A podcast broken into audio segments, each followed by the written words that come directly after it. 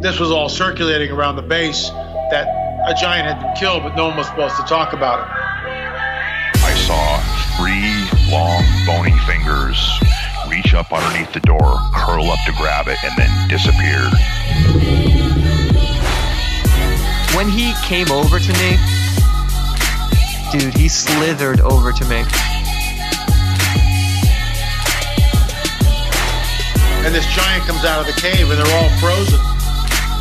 And he starts running and firing at this giant. Well, the giant moves. He's got a spear in one hand and he's running really fast and spears Dan and holds him up like this. Somebody else, shoot him in the face, shoot him in the face. They basically decapitate him. Got closer, got closer, got closer. When he got about 15 yards away from me, I raised that 12 gauge and I blowed his head off. I feel something pulling at my leg, and I look over, and there are two small gray entities pulling at me. And they're literally, I'm getting pulled off the bed. I reach my hand into this bush and I touch air. Couldn't breathe and I couldn't move because I know I'm seeing a monster.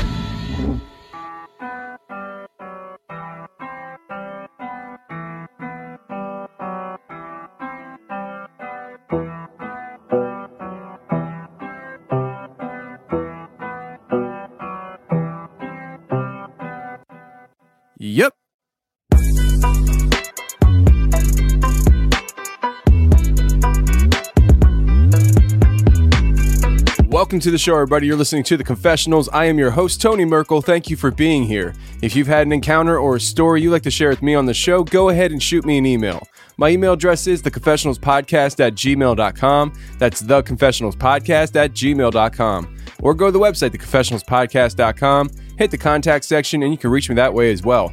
Either way works for me, just get a hold of me. And if you're interested in having extra shows every week, go to theconfessionalspodcast.com and sign up to become a member to the website because when you do that, every Thursday you have access to another show on the website.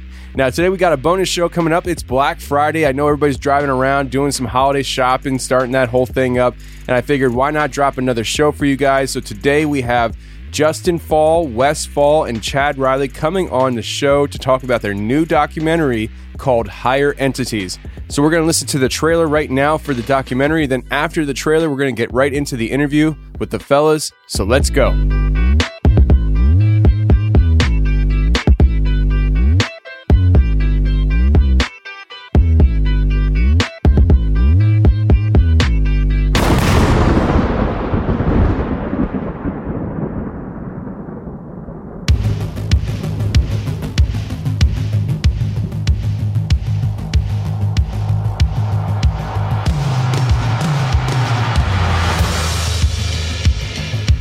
They came up with some type of a of an agreement. It was like a treaty, basically, uh, some type of an agreement between the American government and this what they were deeming to be an alien race. I was aware that we had made a deal that um, we would give them infrastructure, hiding places, labs, you know, out of the, the human sight.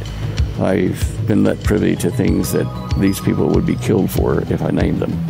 It was not only unethical and immoral, but that it was a program that was really connected with the demonic, uh, with satanic forces. So the Collins elites start to get this information, to start arguing to the point where no, no, no.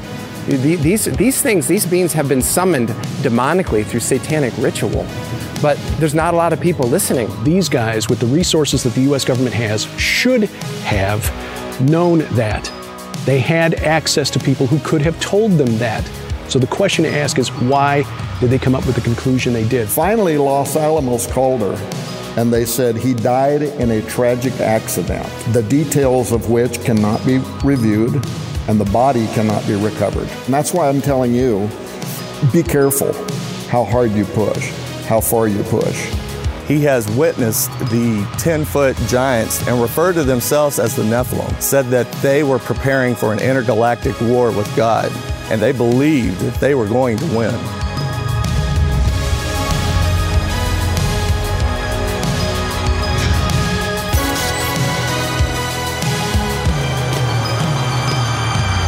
This goes back to the beginning of civilization. Higher entities have been controlling and manipulating the governments of mankind. There's no evidence that this has stopped.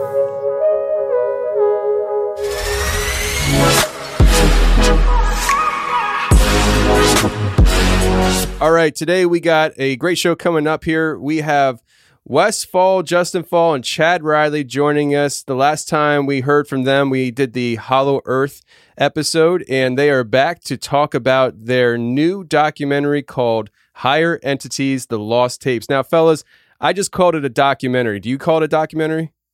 I'd say it is, man. It's a little different style than our previous uh, previous films. It's more of a live action. So people have always said they want to, you know, be a fly on the wall with the things that we do, and we we just, you know, went for that uh, that outlet and gave people that option. But um, great to be back, Tony. Um, thanks for having us on, man. Yeah, man. Thanks, Tony. Absolutely. Yep. I am glad you're back. And I'll tell you what, I think it was either Wes or Justen sent me the trailer for this this film and I got pumped. I mean, just the way it, you guys uh, made made the trailer look, but also the content that was going to be covered. I was like, yo, this is going to be awesome, and I'm really glad we're talking about it and stuff. So higher entities. Uh, are they higher physically above us like aliens? Are they higher above us in spiritual in the spiritual plane or both? Uh, you guys kind of cover a lot of stuff here when it comes to the alien idea and how deep it goes within the government. And I guess I'll just I'll kick it off the way you guys did it on the documentary. Uh, Collins Elite. What the heck is Collins Elite? When you said that, I'm like, what is that? I've never heard of it. I'm like flipping through all my notebooks. Where is Collins Elite? I, I couldn't find it anywhere. yeah, a lot of people don't know what it is. Uh, matter of fact, I had never heard of it. Uh, I guess maybe three years ago, I was kind of in the dark about them. And uh, Chad Riley is the one that told me about them. Wanted to know if I had looked into it, and then uh, Darren Geisinger, uh, the guy that uh, you know the he puts together the True Legends Conference with Steve Quayle. he wrote the book Zero G's, and he's also in the film uh, he reached out to me. Uh, I guess it was uh, maybe maybe two years ago, roughly. I forget when, but he reached out to me and told me that uh, you know he has researched the Collins Elite and wanted to know if you know what my thoughts were. So uh, the Collins Elite is a group that goes back to the 40s, uh, and we have this this crazy scenario where the Babylon working ritual took place. Jack Parsons, L. Ron Hubbard, they both are on record saying that they were successful. You know, Jack Parsons uh, he was a scientist. He was very much into the scientific method. And so he was not going to stop this ritual until it was successful. They performed the Babylon working ritual for so many years. Uh, I forget uh, forget the, the exact year span, but it was in the late 40s uh, that they began and that they succeeded. It's important to note that what they were doing out in the desert was trying to bring about uh, a manifestation of the Whore of Babylon. And this goes back to the 1918 ritual that Aleister Crowley was performing, known as the Amalantrah working ritual. So we fast forward now into the late 40s. Jack Parsons, L. Ron Hubbard. Uh, for those who don't know, L. Ron Hubbard is the founder of Scientology, uh, and he's also a science fiction writer. He wrote a whole lot of science fiction stories. Uh, but Jack Parsons, Scientology, exactly. That pretty much Scientology is actually uh, basically a big science fiction deception. I mean, it's yeah. uh, it's it's a hey, lot. It took one of his stories and turned it into a movie called Battlefield Earth with John Travolta and uh, Forest Whitaker and a bunch of people. But did you notice that in that movie that they were like Nephilim giants with elongated heads? Mm-hmm. Yeah, that you had the elongated skulls, and, and, there was a lot of weird doctrine that was taught in that movie. And, and, of course, I loved the movie when I was younger. I saw it and I thought it was good uh, as a kid. But anyway, this is the guy. This is the guy who uh, perfor- he co-performed this uh, blood, sex, magic ritual with Jack Parsons in the desert of California. And they again, they were doing this over the course of uh, like three or four years, I believe it was. Finally, it was successful and they said that the whore of Babylon came through. Uh, a woman was impregnated, and the child was born a year later. Now, we don't really want to touch on all of that right now because I don't want to detour us from the the content of higher entities. We we did a really good job breaking down Babylon working in our last film we did called Belly of the Beast. So anyway, long story short, let's just break this down. Let's try to compress this. Uh, what happened was a portal got opened, according to people alive during that time, researchers. Um, when the portal got opened, things began to come through, and the federal government had to answer to this. Like they, they had to come up with an answer because people were now calling in, writing in, you know, basically stirring up all these questions about what is going on. A lot of paranormal activity is taking place, UFO sightings, entities, all this crazy stuff was happening in California. Well, the federal government gets involved and they say we're gonna we're gonna research this, we're gonna investigate this. Justen, That- it's also it's also important to touch on the fact that there was a lot of stuff going on in 1947 spiritually. The whole thing about the, the the Dead Sea Scrolls being found, Israel becoming a nation, even though it was agreed upon in 47, it wasn't announced until 48. And just all the things going on in 47, you know, you got Operation High Jump, and just thing after thing after thing. You know, you brought up a, a point there, Chad, and I, I, we'll get back on track here, Justen, in a second. But this is something that I often think about when I'm by myself in a truck staring out a window all day. Uh, the the years 1947, 1948, they seem to be very synchronistic in the sense that there seems to be a lot of things that pop up within the realm of what we deal with that come from those years. Have has any of you guys noticed that? I mean, even the idea of like um uh Orwell's book 1984 was written in 48 and how much we use that as far as like seeing what's going on within the world today in society. It's just like to me 1947, 1948 are really big years and I don't think we quite grasp how big they are sometimes. Well, just for the fact of the and per, pertaining to the film higher entities, um, after that ritual was performed and there was a, a rip that was uh, opened in the space time continuum. Um, as Justen was mentioning, the the horror of Babylon, um, they've they've they claim that that came through, and we don't have any reason to doubt that. Um, but even even more so, you got the Kenneth Arnold, um, the events of him seeing the flying saucers. You have, uh, of course, the Roswell incident, um, and then moving forward from that, you've got the uh, the Luftwaffe uh, formation of the UFOs that actually swarmed the the White House. You know that happened in the years following that. Yeah. Exactly. So um, there's a lot of things that took place there, but the, where the Collins elite come in is that they saw a shift and they wanted to get down to the bottom of it. So they went to Jack Parsons and said, you know, hey, what's the deal here? And and he took uh, responsibility for it. He said that yeah, this is uh, this is due to the rituals that we were performing out in the desert. Wow. And so those rituals that they're performing out in the desert, I mean, uh, from the outside looking in, in those times when somebody was would say, "Yeah, I think it's because of me." Did they did they believe him? I mean, because it, it, seems so incredible uh, to just uh, believe off the top, you know, just somebody saying, "Yeah, it's my fault." Well, I think they did, and just back. I, I think we need to back up. I, I, think we we really got off track there for a minute, and uh, I don't want to confuse people, but you know, we, we really need to fill in some holes here. We, we just kind of jumped over a lot of information uh, without finishing our initial thought.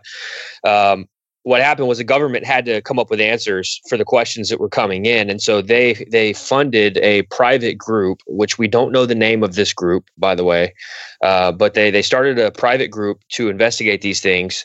That group is the group that went to Jack Parsons and asked him, you know, are you responsible for this?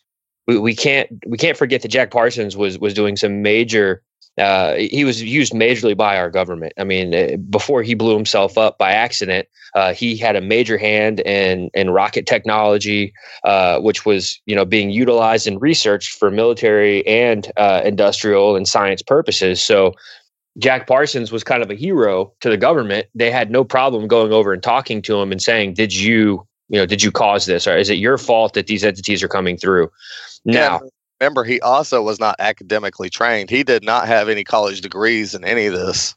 No, and and that's the thing is that he was channeling his material. He was getting his material from satanic sources. You know, we're we're dealing with uh, you know automatic writing, channeled materials, but uh, this group that the government created.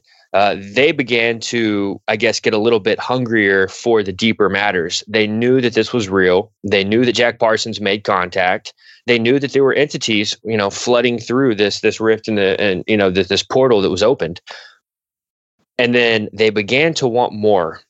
You know, it was a we can do better mentality. Now, this is going to come up later, uh, later in the investigation. This whole idea of a we can do better. Um, they were not satisfied just with the answers they were getting, and so they began to seek out contact with these entities Now, let me let me say that one more time because some people are going to have a hard time with this. A secret, non-existent group inside of the federal government decided that they were going to try to contact these entities with satanic rituals because that's the only way that you can reach out to these things is by entering into occult practices. It was when that took place, Tony, that a small group, what's called a counterpoint group, this is a group that basically um, they decided that they did not agree with what was taking place in the bigger group that they were a part of. They sparked out of all of this. This is this little group called the Collins Elite. And we're dealing with a group that says, hey, you know what? This is dangerous. We've gotten the answers we need. We don't need to be communicating with these entities. That was never the purpose of this investigation. None of us signed up for this, but now we're all involved in this. They thought in their worldview that they had back then, because they had a Christian worldview, the Collins elite, from what we understand, they thought that we needed to force a theocracy over America, forcing everyone back under the law of Moses. They thought that that was going to be the only way to save us from this impending doom of these alien entities, these demonic entities. Now, in the 40s, we already knew, we have a declassified document 6751. We already knew in the 40s that uh, the government knew that these entities were not aliens, but that they were interdimensional entities. And That's so, real, real, real, real quick, can I can I also hit on another point that's real important about that document is that they basically came right out and stated that they were not coming from a reality like ours, that they were coming from an ethereal plane, and when people who have studied the ethereal and esoteric and occult stuff like that they they know what ethereal is. That's basically the realm of the gods. And uh, you know that they, it's basically what the gods breathe eat ethereal. Um, also even dropped terminology like it said people who are familiar with the lokas and esoteric terms will understand this. That that's another key point that needs to be hit on about this yeah, you've got terminology that's used in this document that is, you know, right out of the textbooks of theosophy. Uh, you know, and and obviously theosophy was rather large in California and still is. Uh, they've got the the Theosophical Research Center over there. I believe it's been uh, dedicated to Manly P. Hall, if I'm not mistaken. Uh, I don't want to get off track on all that, but the government knew in the 40s, Tony. That's the bottom line. The government knew in the 40s because the FBI classified this document. They've been hiding this information. Uh, they knew about it in the 40s. They classified it. And somebody, a, a member of, of academia, actually wrote this document warning the government about this stuff. You know, the, the FBI gets a lot of, of letters, I imagine, a lot of phone calls on a daily basis, and they don't really respond to all of it. They ignore most of what people tell them because most of it is just you know conspiracy theory, conjecture, uh, fear mongering, whatever. But for some strange reason, when they got this document, they classified it. You know, if why would you classify a document if it wasn't that big of a deal? Like if it was just some conspiracy theory, why would you classify it? So they classified it. It got buried for so long, but they forwarded around. It got forwarded to so many other prominent people in the government so that they were aware. Now, the last thing I want to say about this document before we, we move on the guy who received it initially and the FBI, the one who received the document first, he said that they should not pay attention to it, that we should, you know, just discard this document because the guy who wrote the document received all of this information through super normal means. Now, in modern day vernacular, what he was saying was we can't trust this document because it was received through spiritual purposes. You know, that they were using occult practices to receive this information. They were entering into a paranormal practice, if you will, in order to get this information downloaded into their heads. And so the the initial federal agent said that we're going to just, you know, we're going to tell people just to, uh, you know, ignore this. We can't trust it. But then immediately, immediately they classify it so they're not playing with a full deck here. Yeah. If you follow what I'm saying. So this doc, these documents and stuff that you were finding and stuff, you were finding them on the FBI vault, right? That the, now these. Yeah, Chad, Chad found it. it I got to say, Chad's the the one who found the Easter egg uh, of six seven five one. Uh, Chad, you want to you want to talk on Yeah. that? Yeah, it was on the FBI uh, vault.gov or whatever website, uh, going through UFO documents that they had in there, and you know, some of them are like, like one file might be like thirty different documents, another one might be two or three hundred, and so on. You have to you have to sit there and sift through them. But like I said, that was one that just literally, like I said, it, when it talked about these things blinking in and out of our reality, and it said that uh, they were coming from an ethereal plane, uh, that something to do with our radar uh, was interfering with them. They believe that that may may have been what caused the the Roswell crash. In fact, here's another thing: most people, when they hear about Roswell, they think it was just one ship. No, there was three of them. There was three of them that went down uh, when uh, at the Roswell crash, not just one and uh, the, we have the document on that one as well, showing that they they recovered three craft that day. It's really interesting the fact that we can find these unclassified things now on the internet, and uh, it, it's really beneficial for us to be able to put pieces together of the puzzle. Uh, you mentioned about, I think it was the Collins Elite that said that in order to deal with this, they had to go back to the law of Moses, uh, and they were I, they they were claiming to be of a Christian faith. Uh, do you have any thoughts on the idea of how they reconciled that theologically when it comes to Christ and his sacrifice on the cross and erasing uh, hmm. the old law? Yeah, we have to just be reminded here that you know we're dealing with people in the government who you know they're clearly not theologians okay uh, you know these guys are not theologians they they obviously don't understand uh, you know the law of liberty and grace they don't understand uh, where we are uh, uh, you know as a church as a body of christ. Well, so we're experiencing that to the to this day. You know you got the torah observers and you got the the hebrew rooters that are that are in that same thought of uh, mind right there you're talking about.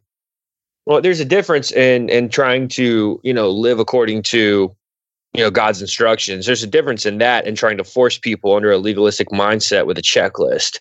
Yeah, and right. you know, I, I think I, I, think that a lot of people we have we have to remind ourselves that you know it's not a matter of these guys were Christians per se, but they had what was considered a Christian worldview.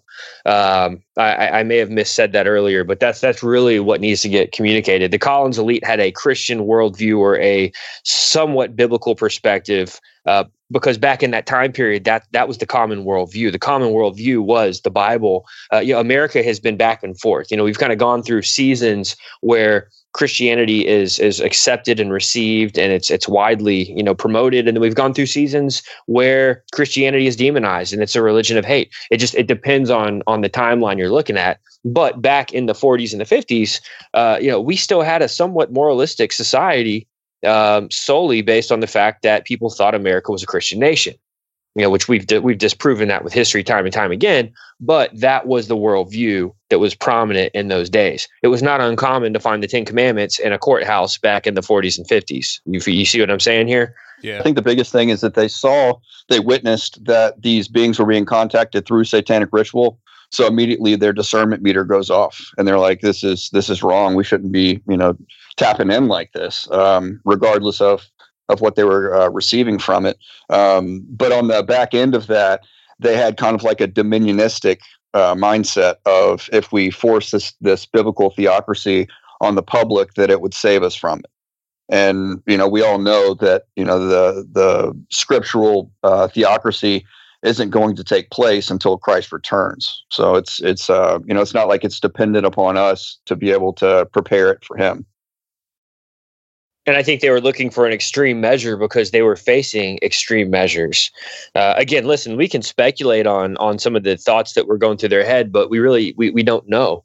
Um, what we do know is that this information has been passed down and passed down secretly, um, so much so that it's it's likely that the last uh, the last living member of the Collins elite died, uh, you know, sometime in the last you know five to ten years. If I if you know, it, it, it's so secretive that you know this is this is very much speculative to try to figure out you know when they died and who all were part of this group. But what we do know is that it was a it was a, a smaller branch off or a counterpoint group that rose up inside of a larger group. And when they came out uh, they were trying to warn people that this was dangerous and that we shouldn't be doing it. But a lot of people tried to discount this idea by saying there's no real evidence of the Collins elite.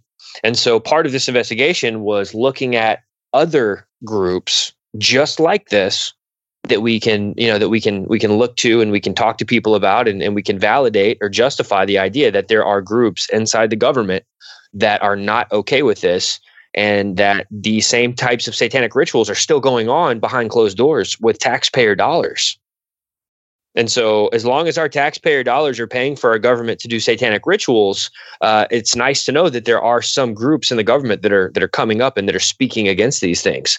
And that's where uh, Ray Boeche entered into the picture because he got pulled. You know, he got contacted by the Department of Defense by two agents, and they never said Collins Elite. They never used that language. However, everything that they spoke to Ray in private they were basically part of another group that was an identical cookie cutter almost of the Collins elite. Um, except there, I mean, there's just, there's a couple of differences there, but it was the same idea of this group raising up in the government, and they were very concerned because they witnessed satanic rituals and even hinted at blood rituals of human sacrifice. And this was mm-hmm. something that happened you know recently like this was something that happened uh, in the last 10 years 15 years If you know i i, I don't remember the exact dates uh, i don't think it was early '90s.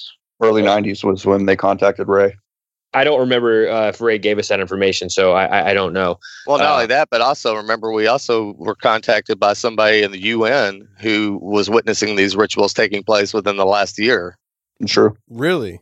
Wow. Yeah, there, uh, there, there was actually it was a, a ritual that took place in Chicago. I think it was. It, it was not the UN directly, but it was a UN sponsored event. If I don't, if I'm getting the information correctly, uh, but it was a like a World Religion Summit that took place, and uh, yeah, they uh, they had a blood ritual that took place inside the forum uh, to invite Lucifer to manifest physically. Jeez. Now I, I'm assuming you can't either. You don't have a ton of information outside of that, or you probably can't share any more information because I'd be stupid not yeah, to we're, ask. We're, I, we're kind of kind of our hands are kind of tied on that information, but it, it is going to come out. Uh, they did contact us. We were all three present when when they were telling us what was going on, and basically our jaws were on the floor. We were just in shock. And this is somebody who's active in government right now. No, no. This is a this is a guy who just goes to these events. Like he uh, travels and he yeah, he goes there to do his research, independent journalism, and uh, he contacted me. I guess it was a few days after uh, and I, I, don't remember if uh, I, I, guess we were all here. It was while Ch- yeah, Chad was here, Wes was here. Uh, we were mm-hmm. all just you know uh, we were working on higher entities, and so we talked to this guy on Skype. He video chatted me, and uh, you know we didn't record it or anything, but he he gave us the testimony that they were trying to summon Lucifer physically uh, by shedding their own blood inside of this you know this inner sanctum of this World Parliament on Religions or something along those lines. I don't know the exact name of the event. Again, this is not part of our film. This has nothing to do with our film directly. Yeah. So uh, I'm not prepared to talk about it. So, all right. So we're talking about the Collins Elite uh, and the idea that they were contacting um, other realms and the idea of aliens being not from out there, but more interdimensional. Uh, how would this tie in with the Vatican? Uh, you know, you have them talking about they they need more uh, exorcists because the demonic possession is on the rise. Uh, we also have them saying that you know I, I, think it was the Pope, right, who said that you know he would baptize aliens if they were to come here or something like that. So, it, are they complicit in this in this stuff, or are they oblivious? I, think that uh, first of all, I just want to go on record to say that uh, it's our belief that the Vatican is um, the head of the largest false religion in the world.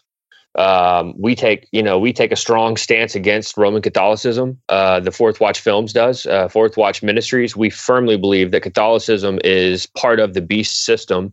Uh, not to criticize any Catholics, a lot of Catholics are waking up and realizing that they're part of a false Babylonian system. Uh, matter of fact, I've got friends that are coming out of the Catholic Church because they're they're you know because of what this Pope is saying and doing they're realizing that they've been part of a deception. Uh, anyway, I, I say that just because the Catholic Church is for years has been involved in these things. Uh, we've got the testimonies of Malachi Martin, you know, uh, the the former uh, exorcist of the Vatican. I mean, he was he was working at the high levels in the Vatican. He was the Uh, head he- exorcist. Well, he's dead now. Uh, he, he he died a, a very interesting death, but uh, he began to speak out about a ritual that took place. And Tony, you've probably covered this on the on the confessionals, but a ritual took place uh, where they, they called it the enthroning of Lucifer ritual. It took place uh, in a uh, an, an American branch and also in the Vatican. It happened simultaneously. They had a telephone uh, connection taking place so that they did the ritual literally at the same exact time. Uh, it was like, like what North Carolina or South Carolina, wherever this uh, this cathedral was. I'd have to again. These are things that like I, I wasn't prepared to talk about, so I don't have my notes. Um, but I can speak to that just to say the Vatican, according to Malachi Martin, uh, performed a dual ritual that took place, and they enthroned Lucifer as the head of the Vatican uh, during this ritual. He's not the only Catholic to speak out about this. There was uh, other bishops involved who did speak out, and they even spoke out about some of the satanic masses, the black mass that would take place at St. Peter's Basilica, uh, in you know in the Vatican. So they've been communicating with entities. Um, and look, it goes right back to what Aleister Crowley said that you know today they're they're calling them angels and demons. Tomorrow they'll call them something else. The Vatican, uh, you know, was dealing with the whole angel idea uh, back when they enthroned Lucifer, and now they're trying to condition us to accept aliens. So I mean, it's all part of the grand deception. Uh, we've also got a uh, a former uh, IM what was she former IMF attorney attorney for the IMF who says that there was uh, these large headed hybrids, you know, uh, what we would call hybrids. She she didn't call them a hybrid. She called them uh, hominid. I think she called them hominids. But she said that there's these large headed, uh, you know, human type people living in the Vatican underground. That they're part of the system and the cover up of the Vatican is that the you know these these uh, these hominids or whatever she called them that they were uh, large headed, they had big blue eyes, you know, and they're uh, appearing, you know, all we could say was that they're the closest thing to a Nephilim, uh, a modern day Nephilim that we could imagine. Uh, it's a tough situation because she got into a lot of trouble for saying that in an interview. And I talked to her and she said she couldn't talk about it anymore, but she got me in touch with another guy who could talk about it. And, you know, the, he was very much deceived. Uh, they believe that these are the race that existed before man. That's what the world believes. Like before Adam and Eve, was you know they say that there was this crazy uh, supernatural advanced human race but they were like subhuman and uh, according to these people they still live underground at the vatican Well, not not only that, you were mentioning Tony about them saying that they would baptize aliens, or at least that conversation getting uh, brought up. Um, we've also heard of, uh, and I can't remember the guy's name, um, but it's a quote that you guys would probably remember, and and it basically says something about them. Uh, speaking of the the the quote unquote aliens, um, that they're closer to God than we are, and so that when they when they do present themselves, they would have a better understanding of the gospel, and it would need to be basically you know retaught uh, in a different way. Um, that you Oh, know, you're that- talking about the the uh, the person at the Vatican who's a professor or whatever and stuff, who's teaches at the Vatican. Um, goodness, go go ahead. I'm gonna pull that comment up. Because I know which one you're talking about. Go ahead, bless. Well, well, it just it, it's in line with everything else that's been said. They're they're preparing the world or the people that listen to them and then follow them in their belief system. Um, it's it's basically just preparing them, um, as is the the movies and the TV shows are preparing everyone else. Um, it's it's getting us ready for that. so they're they're essentially erasing the gospel they're going to insert these higher entities to uh, to be the mediators between us and what the true meaning of the gospel is kind of like uh priests you know and, and the pope where it's like uh, they're the mediator between us and God, and now they're going to remove themselves from that and enter these higher entities to to basically do just that, show us what it means and, and what this is all about. I've, I've, got, I've got the quote pulled up here. It says, uh, Very soon we will not have to deny our Christian faith, but there is information coming from another world. And once it is confirmed, it is going to require a rereading of the gospel as we know it. It says, uh, Giuseppe Giuseppe Tanzella-Nitti professor at Vatican University. That's him. Wow. What did, what did you call him? His uh, his name is Gius- Giuseppe, G I U S E P P Oh, E just Giuseppe. Giuseppe. Yeah. Giuseppe Tanzello, needy professor at Vatican University. Dude, I think he would be highly offended with how you said his name, Chad. I'm highly offended by what he said. Yeah. like like Chad Chad just molested his name worse than the, than the Catholics molest the gospel. oh man. So uh Ray Boeche. not not to be confused with Bobby Boucher. I'll tell you what, man. Uh, now that you said Bobby Boucher, I'm going to be playing uh, a song at the end of this uh, this interview for everybody that actually is one of the artists that I used to manage back in the day. They have a song called Bobby Boucher. I'll play it since you, you mentioned it. Oh man, I I know we always like we joke about the Water Boy because like Colonel Sanders, he's like, uh, well, Mama's wrong again. but no, uh, Ray Boeche, he uh, he was hard to get in touch with, man. Uh, we we struggled to get him on board because he's he's very secretive and and he should be. You know, he, he was the head of MUFON for his state, uh, Lutheran. I'm sorry, Anglican slash Lutheran slash Baptist exorcist, um, theologian. Very, I mean, the guy the guy's brilliant. Loves the Lord. Uh, has seems to have really good theology and doctrine, and uh, he. You know, he was contacted by these two individuals, and uh, Wes and Chad said that they they thought it was back in the '90s while he was the head of MUFON. Um, they contacted him because they needed an expert in the field of UFOs, theology, and Christianity. Like they needed somebody that, that could cross all of those off with their expertise and to give them some educated information. And so that's what they did. They contacted him. They asked him to meet privately with them in a ho- excuse me in a hotel room and so he met with them privately, and they began to divulge that there were groups inside of the federal government that were doing satanic rituals in order to make contact with higher entities, what they were deeming to be alien entities. And so Ray Boeche, of course, he listens to it all and he gives his his take on it. You know, he gives them his take. Uh, I believe he met with them twice. I, I don't remember um, how many times he met with him, but I think he did say it was twice. But he said in those meetings they disclosed some information that really uh, upset him. He said he w- it was very very hard to swallow.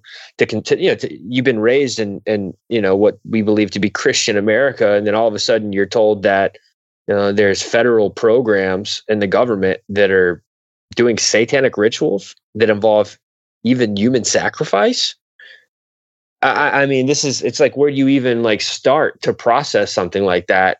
And in the 90s, nonetheless, I get you know if if it was in the 90s, uh, uh even if it was last week, it doesn't it doesn't make it any easier to digest. You know, um, I guess we're a little less shocked nowadays because of you know things we know with Bohemian Grove and, and other things that the government has been involved in.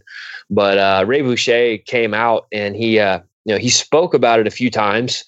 Uh, he's been he's done a couple interviews about it, but he he's very careful who he talks to. And uh, Tony, we had to wait and wait and wait and wait. Finally, we took a leap of faith and drove to Nebraska because he told us that he would meet with us and he gave us a window. And so we drive to Nebraska. We you know we didn't even get our hotel until we got there. And then once we got our hotel and checked in, we texted him, and you know, we we you know, it was like the day of. We knew exactly what time he was gonna, you know, where, and uh, it was just like la- everything was so last minute. Like we're we're checking into our hotel and don't even know what time or where we're gonna meet Ray Boeche. Um, why is he? Why is he so hard to communicate with like that? I mean, is it that he is intentionally trying to be standoffish with everybody because of what he knows? He doesn't know who he can trust, or what? It's a dangerous situation. You know, you got two people that are high up in the in, in the Department of Defense. Um, the information that they gave him is information that people would get killed over. I mean, if, if the average American knew that there were federal government programs that were doing satanic rituals, you know, that were uh, using abducted, I mean, there's only one way you're going to get a human sacrifice in the government, and that is an abduction. You know, uh, you you have somebody who's abducted, they're taken into a secret chamber, and then they're sacrificed in a blood ritual. Um, there's no nice way of talking about that, and the fact that this is happening inside of federal defense projects, You know, we're not just dealing with some rogue agent. We're dealing with. I mean, this is federal. You know, th- these are projects that don't exist, but they're being paid for with taxpayer dollars. Sometimes, uh, I think it's important that uh, we we note that people can die over this information. This is not look. The federal government has killed people for far less than this information. You know, the Clinton family has killed people for far less. Uh, let the record state that Justen just said that and not me. Just, just anybody who's listening. Tony Merkel did not say that. Hey man, let me tell you something. The Clintons can take this body, bro, but they can't take my soul. And you know, the fact is, uh, they're going to spend eternity burning in hell while I'm spending eternity worshiping Jesus. So they can do whatever they want to do. Do what? I was just saying, unless they repent. Yeah, well, the chances of that are pretty slim. I would have to go on record to say. Hey, but yeah, did you ever hear of Kanye West? I mean, let's go. so, I'm, I'm sorry, I'm getting off track and stuff. But uh, listen, I, I, think that the story of Ray Boeche is very compelling. Uh, and I know that when it comes to this kind of stuff, there are going to be people who are going to choose not to believe it.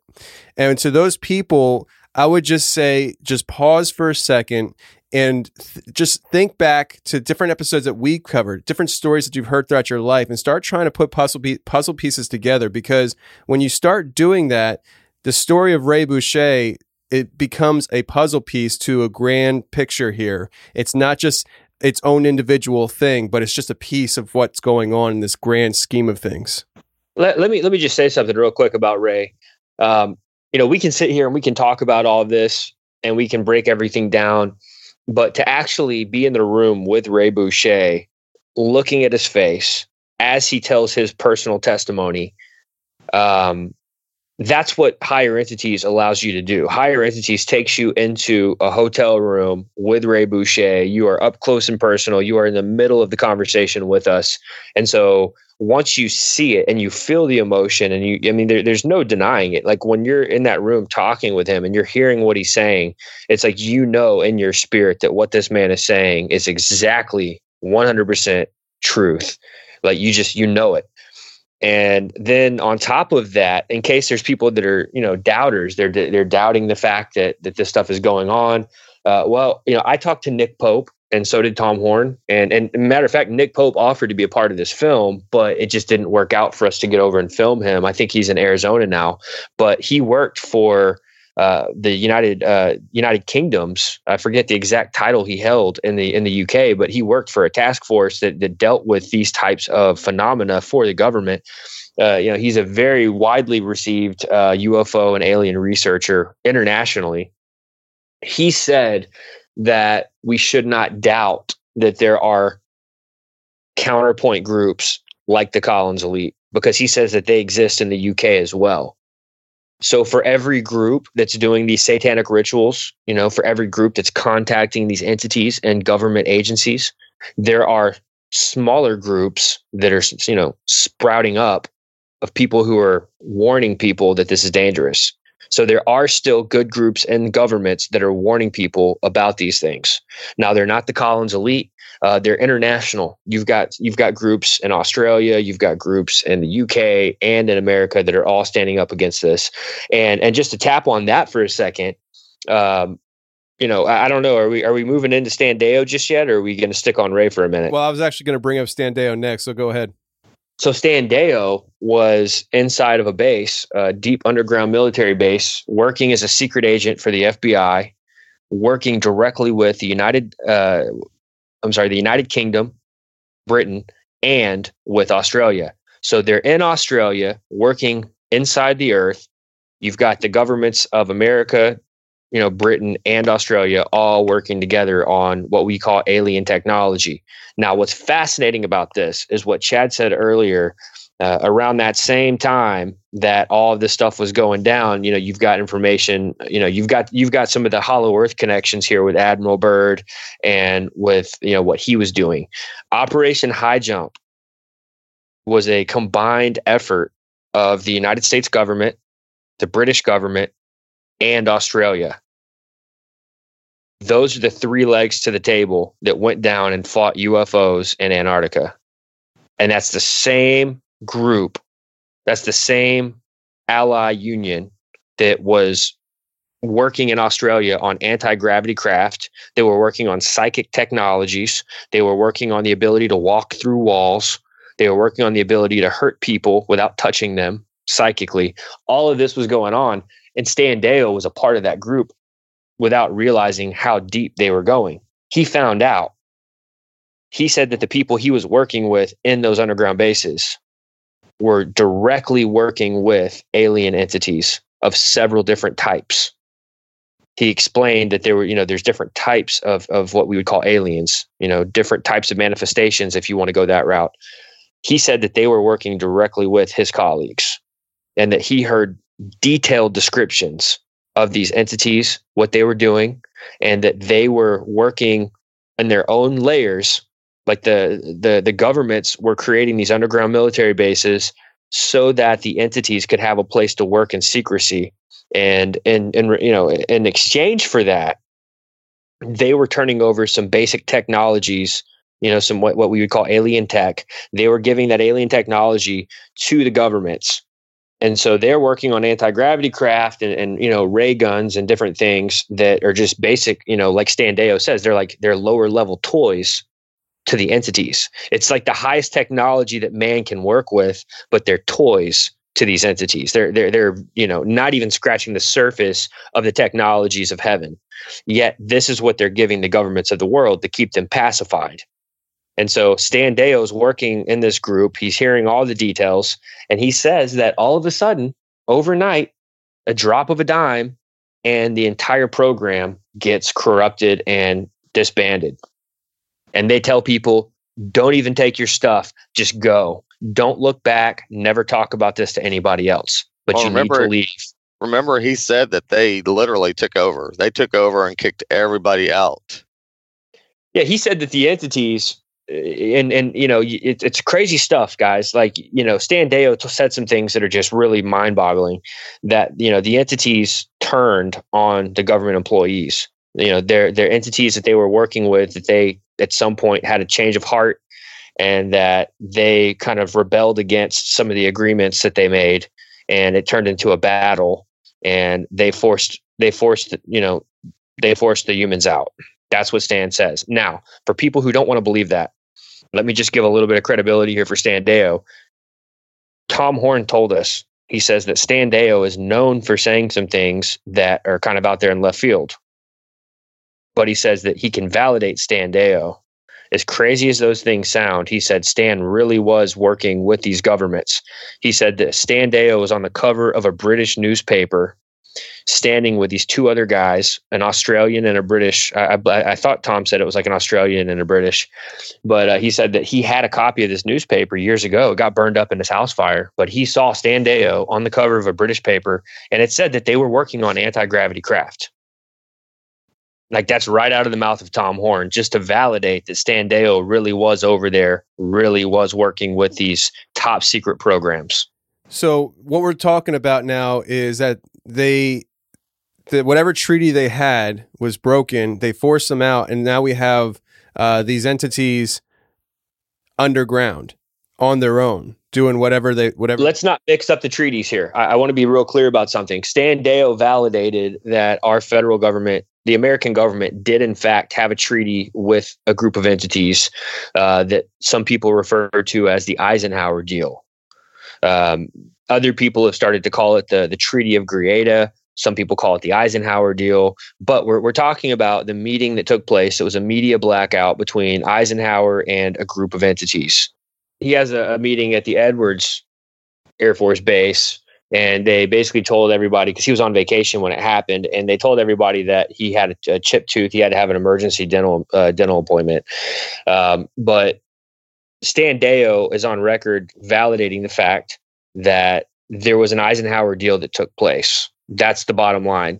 Uh, the Eisenhower deal did happen, and Stan Deyo knew that once he was in the program, he says it was common knowledge that a deal was made with Eisenhower. And he said that the deal happened when he would have been a kid, but he said that he knew because once he was in the program, it was just common knowledge to everyone that Eisenhower made a deal. And so he's not saying that that deal got reneged on. He's just saying that the deal that they had in Australia got reneged on. Like the deal in Australia was a whole different scenario than what Eisenhower dealt with.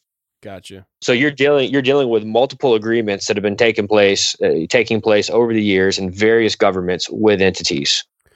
So with these entities that um, have been communicating with us, whether it's you know governmental or down to the individual that says that they've been abducted or they see these things or these things spoke to them telepathically. I know you guys talk about that uh, with Derek Gilbert on this film, and uh, I was wondering. One, you can go into that as far as how you know that how Derek described that, but did Stan Deyo ever say that he had communications with these things where they would communicate like that?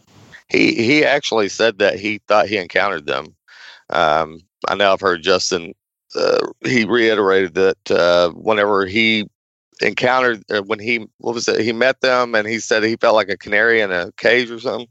Yeah, the, he was at the uh, UN meeting, and there were two um, there were two people that he came into contact with, and it was basically him and them two having a conversation. Um, I think it was some type of uh, economics or something, world economics. But regardless, um, yeah, he he felt very um, uneasy in his spirit, and he um, he felt like he says in the film, uh, like he was a canary in the cage, and that they were, you know, the cat that were coming after him.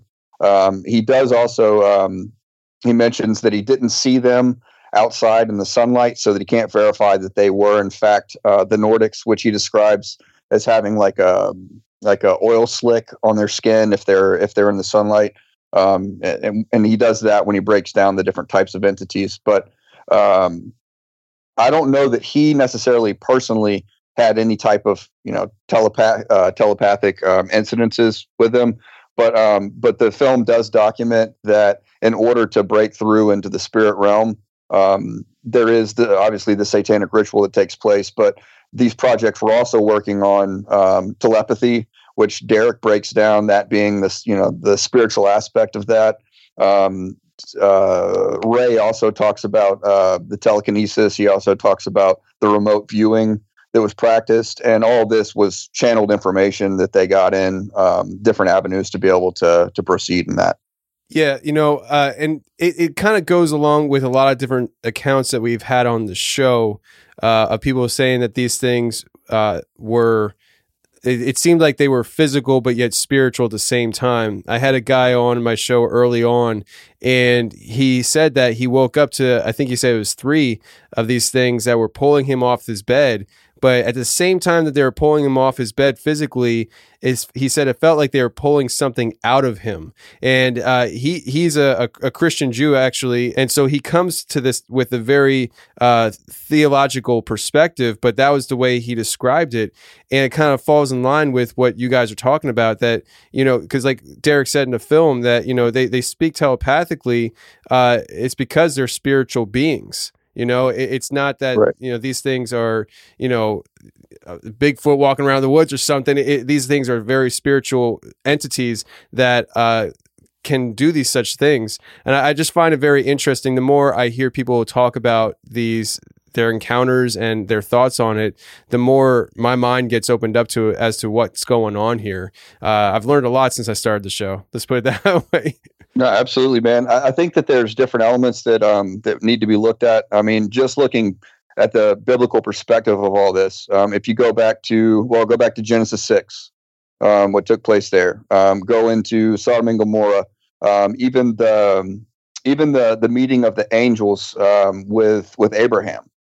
You know, they could sit down, they could eat. they could, and and uh, in Sodom and Gomorrah, they could actually physically um, be grabbed, you know, grab their their hands. Um, the the people there, the men wanted to have sex with them, you know. So there is a physical aspect of them. Um, the Bible tells us that they can, you know, that angels can appear as as men. Um, I guess the the big question is, you know, are they going to be um, heavenly angels? Are they part of God's heavenly host that follow after Him, or are these beings the ones that you know fell with Satan? and that follow after his game plan of bringing you know enslavement to humanity. And what we do find out in these um, these instances, um, like the ones that you just uh, brought up, and and other cases, um, that these beings that are in contact with you, with humankind, um, they're bringing a different gospel. They're they're all um, they're they're not benevolent. They're they're malevolent. They're nefarious. They have their own agenda that they're trying to fulfill. Um, and that's the way. I mean, that's the that's the red flag here. That's the um, deciding factor of are these things good or are they evil? And and that's what's uh, that should be uh, that should raise up uh, questions in every Christian's mind um, to find out and to have a stance. Because whenever it does take place, um, it's going to flip the world on its head. It's um, it's the world hasn't been ready for this yet. That's why it's been in, in secret for so long, and that's why the world has this desupernaturalized worldview. Um, they're not they're not prepared for that. Um, for Christians, we need to look at it with a biblical perspective, call these things out for what they are. Um, you know, um, to be prepared for whenever that disclosure does happen, because it's gonna if you're not solid in in your biblical world, worldview, and if you don't know the scripture, then it's gonna destroy your paradigm. Yeah, I've said this several times that I think when this happens, uh, I believe that there are a lot of Christians. Uh, I, I, can't speak for the world, but I know America. And I think there's a lot of Christians in America that will walk away from their faith, uh, follow this new faith, or commit suicide because they're that devastated because they don't right. know what side's up. And so it's the the the, lo- the loss of meaning to life uh, if that happens to a Christian, that's a very deep thing because you're you're living for some something so much greater than yourself as a Christian. So if you lose that and you have no idea which way is up, I think that there's a there, there's a lot of danger in this. But that's mm-hmm. what's supposed to happen, isn't it? I mean, that's that's exactly what is the plan to begin with. Uh, th- this is what they want, and so uh, mm-hmm you know, to to to take away, exterminate the old and bring in the new. And whether the, the old converts to the new or dies off, it's not a big deal either way to them. That's very true, man. They've um this has been this has been in the works um for I mean since the like like Derek points out, you know, since the garden. Um since since the fall, since the the conspiracy of uh, of Satan leaving his heavenly you know realm and being cast out. Um, he's trying to he's hell bent on seeing this thing through, taking as many souls down with him as possible, and um, it's um, it's kind of frightening. It's it's frightening times that we're living in. And also, I mean, you got the the uh, what is it, Joe Jordan, who was also high up in MUFON. He was the one that was seeing, you know, all these cases that you know they weren't talking about this one particular thing that people who cried out in the name of jesus these encounters were ending. But if they accepted jesus as their savior they stopped altogether they never reoccurred again. Those who just cried out in the name of jesus but didn't accept jesus they would start up again. They you know they would uh, you know have encounters. And then on top of that one of the guys that uh, we tried to get into the film greg renrich he uh, you know he had top secret clearance. I mean, he's been into Dulce, he's been into uh, S4 out at Groom Lake, uh, Area 51, and they made him sign an affidavit saying that they were not allowed to use the name Jesus underground in these facilities. You know, even if you stub your toe, you couldn't even say Jesus or Jesus Christ or anything like that because, like I said, you know, uh, it was not allowed. Well, it's like that old song, There's Power in the Name of Jesus, right? So uh, I, I, had. Um, I had Joseph Jordan on the show just I don't know probably like a month ago, and uh, that that was a great interview. And the things that you just said, he talked about on the show. Um, you know, guys, I appreciate you guys coming on to talk about higher entities. And uh, this next thing here, I, I think I'm probably just gonna, we're going to start winding things down here, but. Uh, Wes, Justen, I don't care which one of you guys want to take this, but I did come across this on YouTube and I wanted to just bring it up. Would you guys be able to, even in the short form, be able to tell the story that your dad shared on video with him exercising a woman that I guess was in the church or something? Uh, I found it a very interesting story, uh, especially I think he said that you, that he's a Southern Baptist, right? So, I mean, that's something that's not typically talked about in the Southern Baptist uh, denomination. Yeah, uh, growing up, growing up, our dad always told us stories. You know, he told us these stories of uh, things that he experienced in the church. He wanted us to know at a young age that we were dealing with spiritual warfare and that it wasn't just like a church mainstream understanding but that it was like actual demons that it was actual spirits involved and so he taught us this stuff from a young age uh, in a time where the occult was really booming uh, matter of fact, in, in this part of Texas during this time, it was not uncommon for people to uh, go into Walmart or go into the grocery store. And when they come back out, they had satanic literature that was being placed on their cars uh, inviting people to different types of meetings and you know basically uh, inviting people into these occult groups you know like church of satan type stuff uh, there was a whole lot of different denominations in the occult and there still are but in the 90s in texas it was common to see these these uh, you know these pamphlets getting placed inside of people's windshield wipers in their parking lots of you know shopping malls and, and walmart and all that anyway people would bring these pamphlets into my dad because he was a pastor. And so people would come from the grocery store and they would have this on their car and they'd bring it to the pastor. Well, you know, I remember looking through those as a kid and, and flipping through the pamphlets. And my dad, you know, he uh, he had us watch some documentary films that were put out by uh, Jeremiah Films back in the day, uh, Pagan Invasion, and uh, so we grew up with a with an understanding of all of this stuff, at least as much as we could understand. Uh, but he he's had several stories where he's been in the church and he's had to cast out demons. And if there's anybody, I just want to go ahead and say this: anybody listening to this, if you want to see the full testimony, uh, you can go to my YouTube channel, which is Justen Faull, and you could just run a search. It's called a Baptist exorcism. A Baptist exorcism, and then just type in Justen Faull, and it'll pop up. It's on my channel, but uh, he gives he gives a couple of the stories where uh, oh, both of them were women, by the way. And uh, both of the women became demon possessed, and it began to affect their families. In one one of the instances, um, the husband and and I think two or three of their sons uh, were in the house with the lady, and she began to speak in this this crazy voice, like it was this uh, almost like a man's voice coming out of her, and they held her down several times. They had to get on top of her and hold her down because she was trying to hurt herself. She seemed to be like a threat, if I remember the, the story correctly.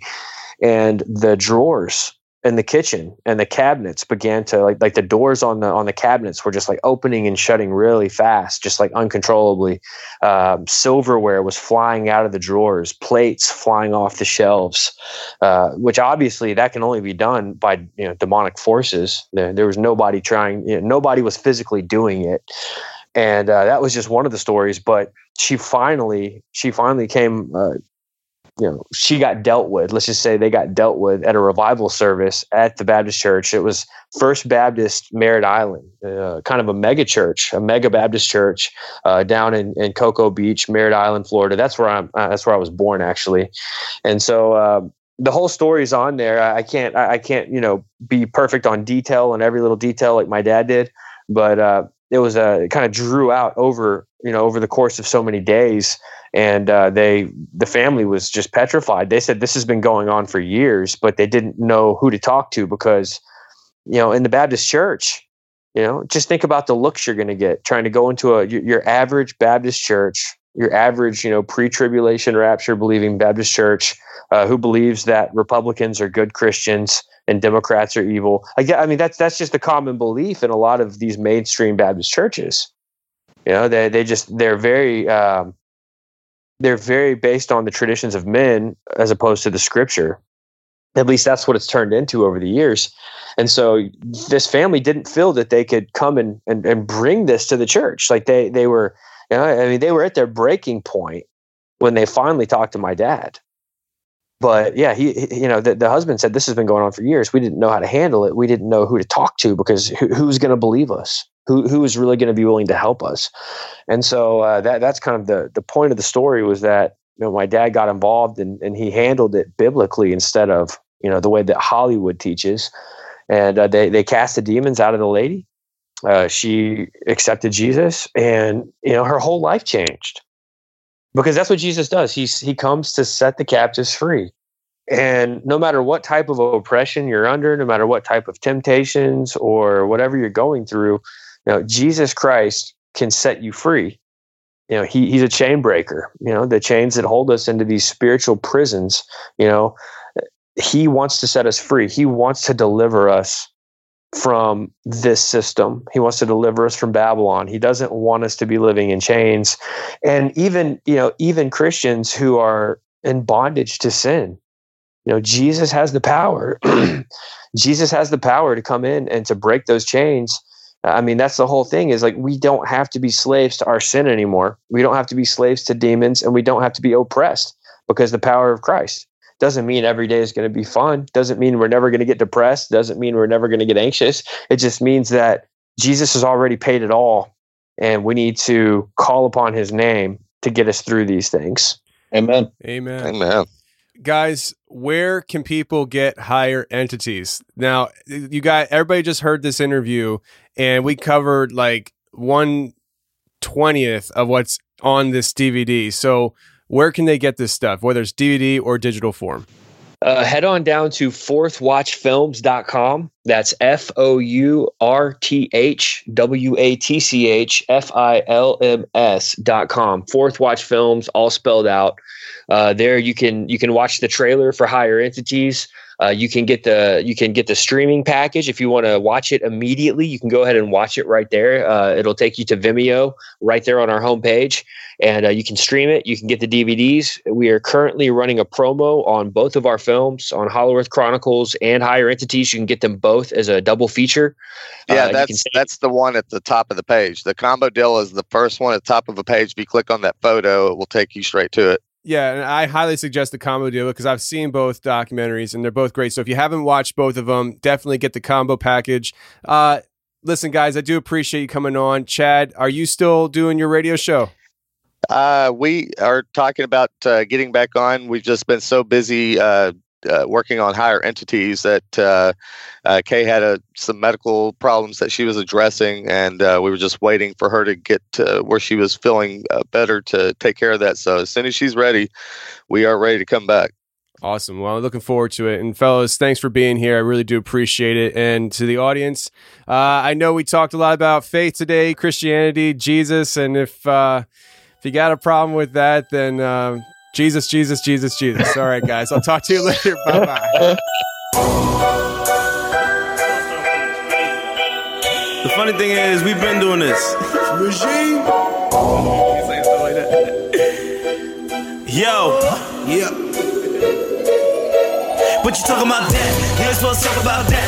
You ain't supposed to talk about that. Talk about that. You ain't supposed to talk about that. You ain't supposed to talk about that. Homes we stuck in the kitchen.